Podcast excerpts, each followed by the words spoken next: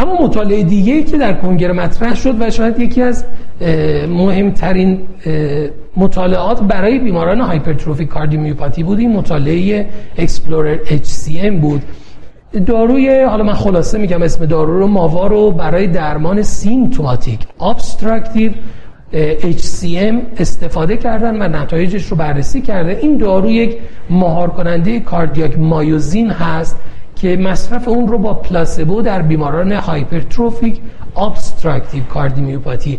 این رو تاکید می‌کنم چون بیمار هم باید علامت دار باشه هم باید hypertrophic cardiomyopathy ش obstructive باشه. در این گروه از بیماران از داروی Mava استفاده کردن.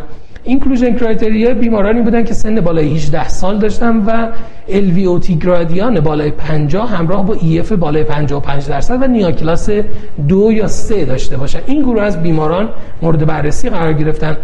چون بحث بیماران symptomatic بوده خب کلاس دو و سه رو شامل می شده و به تبع بیماران end stage رو که احتمالا بیماران functional class 4 بودن در مطالعه وارد نکردن. در مجموع 251 بیمار رو به مدت سی هفته مورد بررسی قرار دادن با متوسط سنی 59 سال که 46 درصد خانم ها بودن و 5 درصدشون سابقه دیابت داشتن.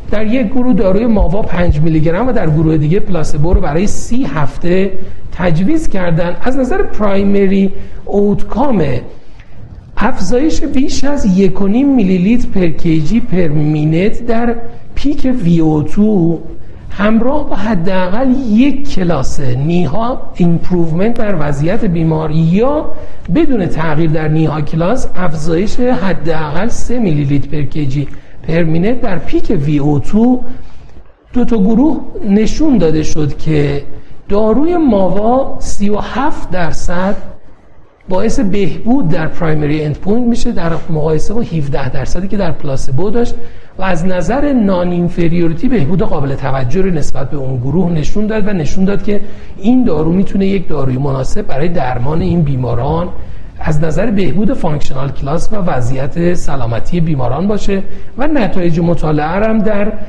مجله Lancet منتشر کردن همزمان که نتایج رو می‌تونیم اینجا با هم ملاحظه بفرماییم.